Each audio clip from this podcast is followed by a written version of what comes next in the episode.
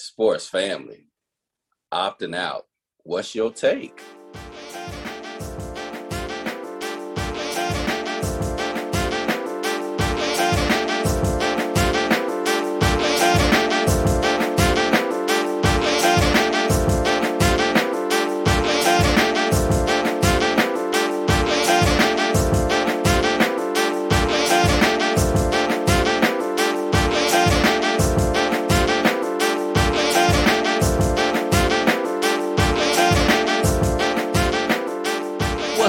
On sports family. It's your favorite two grown ass men, Mike and Jamal. Two game sports talk, two grown ass men. Mike, good morning. Say what up to the sports family. What's up, sports family? We got a little topic for y'all, and we, we want to get your thoughts on it. There's been a lot of discussions about opting out over the last year, whether it's been COVID, uh, whether it's been getting ready for NFL combines and drafts and all this stuff. And it's starting to trickle down to high school. So we thought it'd be a good time to kind of dive into this subject, opting out.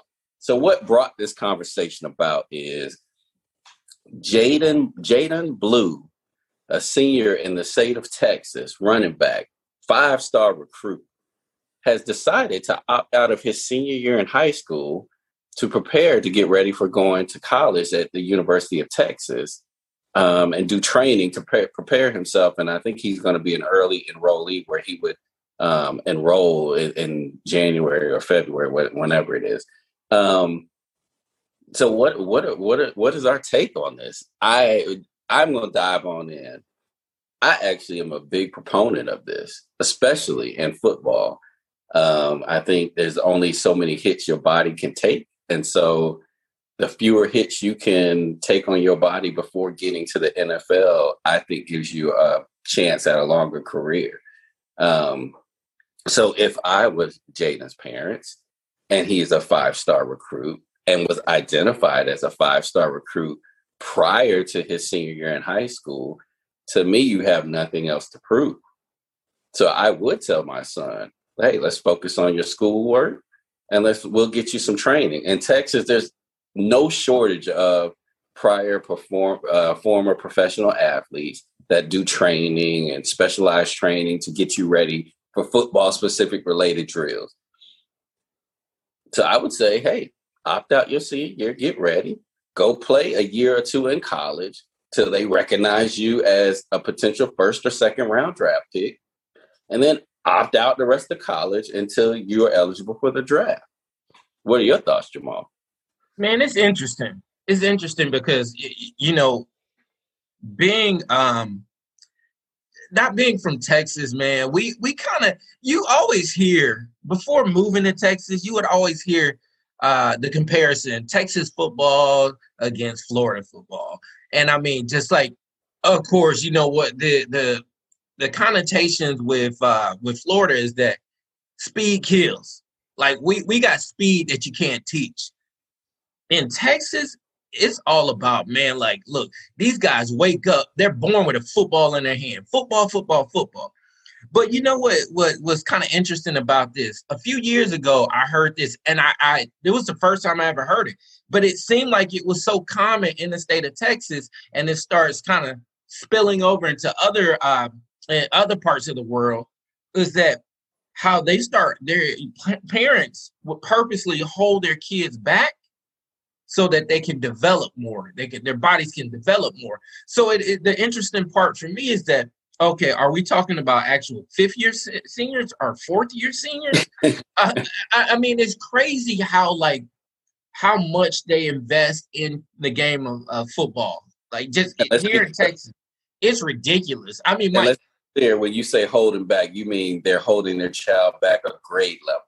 A grade level, a whole grade level, a whole, whole year. So meaning that these kids are so when your your your kid is coming in as a a, a freshman, this kid is really technically a, a, a, a, junior probably, and that like and not just it's to the point where now they're just saying, hey, we're saying a year, but these guys depending on where how your birthday fell, because again in the state of Texas, if your birthday falls uh, after the start of uh, you know kindergarten or whenever it is, you're going to have to start instead of five years old, you're gonna have to be six, possibly seven. And when I tell you, like these in the state of Texas, man, it is unreal. You see high schools that look like damn universities. I'm saying all that to say this is that, eh, eh, I, I mean, damn, is it really about the kids' education? Or is it really about, hey, look, let's make these dollars? I know high schools are are, I don't think high schools will be opposed to it because I feel like they're already getting four years out of them anyway because they're holding them back a year. so that's my stance on it, Mike. These guys go get your go get the bag is what they're saying these days. Go get the bag. Right, and and I, I think it's it's a it's a challenge because of now control is in the arena of the athlete. If you ask me, right? high school coaches can no longer say, I'm going to get you a scholarship or I can help get you a scholarship. Like, once these kids have been identified by their 10th grade year getting offers, the high school coach kind of becomes obsolete. Like, you know, prof- they can go get professional training and things like that. Now, what they won't get is in game experience, but they can get the professional training there's so many ways you can study film now and all that different stuff. Like you can still have a lot of working knowledge when it comes to preparing yourself. So the athlete now has control over um, their situation. And not for nothing, people may not want to agree with it, but there are countless stories of high school coaches standing in the way of kids getting scholarship offers, right? So there's always been that power in the high school coach. But now, if a kid is identified early, that kid has all the power if they choose or want to play for a certain coach because you know there's all these transfer rules. If you go move cross, try to play for a school across town and all this stuff and your po but your mailbox is this or that like you are really stuck with your high school coach where you live. And so if that doesn't work for you you may not have to play for them if you are a good athlete it also takes control away from the universities who try to work with these high schools. And the university want, still is going to want these these players. This running back is a five star recruit. Him sitting out, would Texas really punish him and be like, you know, we're going to pull that offer because we don't have any senior film on you. You know how many other schools would be like, great, we'll take you. You know, I mean, HBCUs would be Like, what if this kid couldn't get a Power Five scholarship because he sat out, but he's a five star recruit. What if he goes to Grambling? What if he go? You know, what if he went to those types? So the player still has all the the power right now in this situation. And the other thing is when they get to college is uh, these colleges are going to have to really think about it because now you're starting to see players are opting out of senior years in college, sometimes junior and senior year in college if they've been identified as a bona fide stud, a lot of them are sitting out and just getting ready for the draft. A perfect example Ja'Marr Chase, LSU wide receiver. As a freshman with Joe Burrow as his quarterback, you could tell he was a first round wide receiver. As a freshman, sat out last year, went to the draft, what, top 10 pick? He didn't have to take any extra hits. He didn't have to risk tearing an ACL. He didn't have to, you know, be basically um, owned by the school and have their schedule and his their class. Like he could he could train and focus on his his profession and still go get paid after one season in college. Yeah. NFL didn't NFL did not punish him for that and and say, oh, you're going to be a second round pick. So again, this is one of the few situations I think players have the power, and I'm all for it. Yeah, the the power the power dynamics absolutely have shifted, um, and I and I think it's it's worth noting that when you have a, a powerhouse state that that like that breeds football players that are going to be first round talent, future first round talents. I think like the state of Texas, even the state of Florida, I mean, and, not to leave out any other states, but I think you when you think of, of you know football, uh, Texas, the state of Texas is the like the, the powerhouse when it comes to to overall talent, regardless of position. And I think what it, it, you know, when I say power dynamics, what I'm referring to is that um, in the past, the institutions had all the power, at least allegedly they had all the power. Um, and it was, hey, look, we can showcase your talent. Mike and I talked about this before recording is that really that's what these universities or these high schools are there. Like they have the platform for the player to showcase their talent. The players, because of technology, social media, exposure, guess what these players are doing? They're exposing themselves. So, do I need you or do you need me? So, that's the shift in the power dynamics. So, when you start thinking about smaller, uh, smaller cities, these little smaller cities where you don't really have all the exposure, the equipment, the technology, but you may have some really good coaches. Those coaches, guess what? They don't want to lose their player, their star player. Not and notice I said star player, not just 5 mm-hmm. all stars just sitting on the sitting there just waiting for their chance. But you got that one player that makes your offense run or makes your defense stout you want to hold on to that player as long as possible. So I could see that kind of the butting of heads in that situation. But let's be real. You, you, you know how, how you can't hold a kid back. You don't want to badmouth that that that kid either because you know what you never know what's gonna how these kids are gonna pan out. Just because they perform at, at this high level now doesn't mean they're gonna perform at a high level um, on the biggest stage, and that's the NFL. Mm-hmm. But I do agree with you. I love the fact of now we're saying, young man, you have you have real control over your situation, and I'm a fan of like say, hey, pro- prolonging, uh, um, you know, careers, especially at the running back position because. Like the one of the most devalued positions in the NFL is the running back. Absolutely. They, and I mean, it's the slap in the face. Take on all the uh, hits, and what do you always hear, uh, like at all levels of football, Mike, that coaches will say, analysts say, hey, the passing game starts with the running game. So pay these pay these guys like it start like they start with the passing game. Yep. And and even if you think about basketball, when you start talking about showcasing, right? Basketball, what is what the dynamic you're starting to see now is a lot of kids may not even play for their high school basketball team, and they'll play in the AAU circuit, right? And go to these tournaments where all these college coaches are going to AAU tournaments and getting discovered that way. But to take it even further, what some of the best of the best are doing is saying, okay, I'm using this AAU to showcase myself because they put it all on YouTube and all these things. And now when I graduate, I'm going to go overseas and play a season or two overseas and get paid and then come back to the states when I'm eligible for the NFL NBA draft. And so now you've taken again, I'm big proponent of education. So I do I would always advise these guys to get education at some point. But now when this kid has graduated from high school, they have begun their earning potential. They've gone overseas. They're getting paid. You know, they're they're going with like a parent or a guardian or whatever.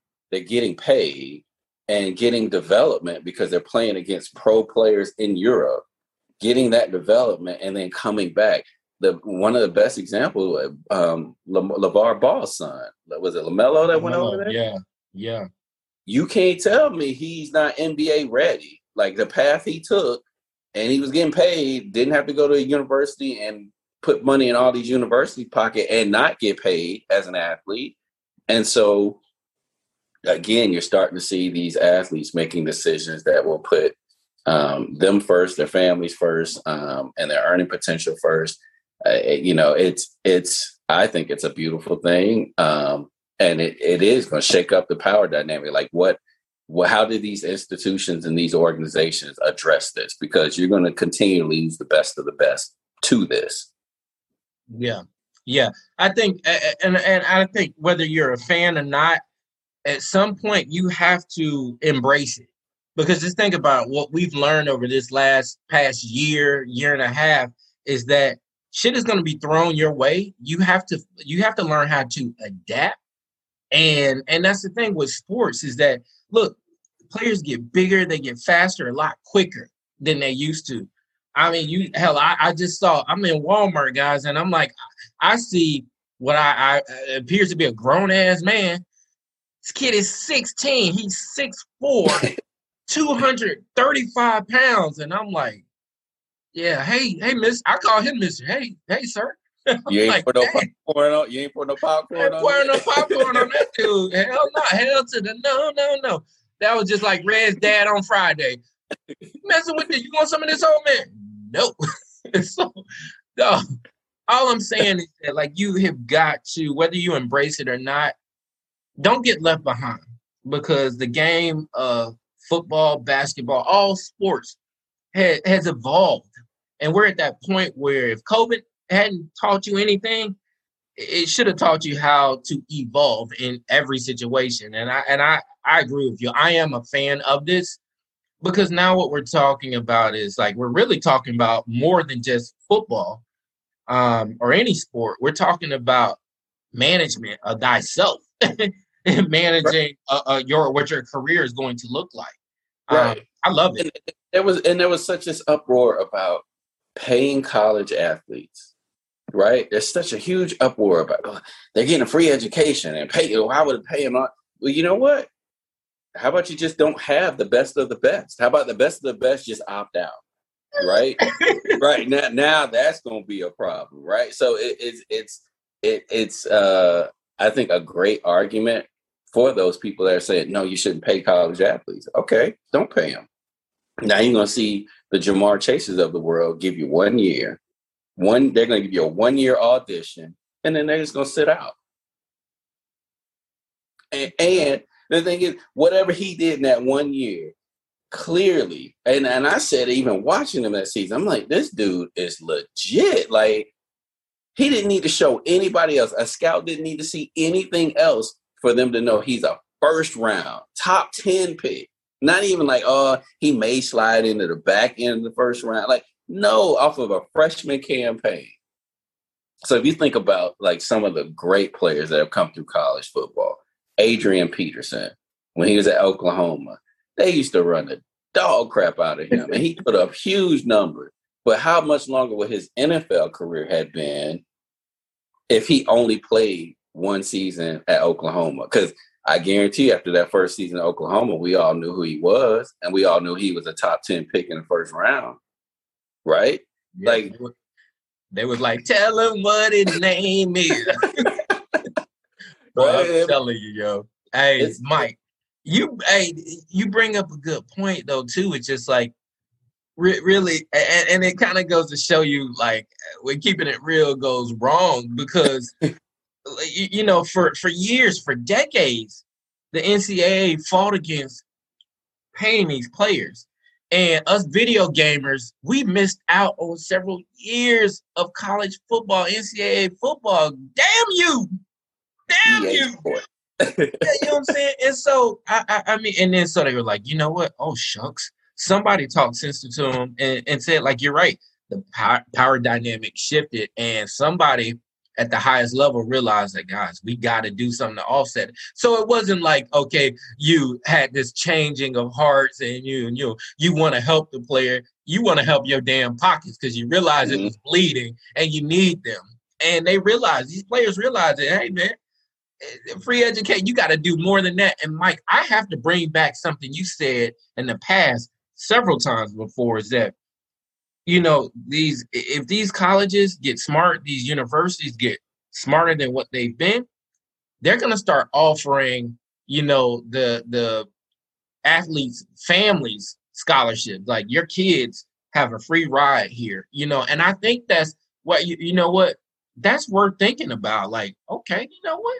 All right i know i'm going to be a top 10 uh, uh, talent. I know I'm going top 10 or top 20 or first round, second round in NFL. Hell yeah, sign me up. That's an insurance package. And that's on top of getting paid and all those other things. Yeah. I mean, yeah.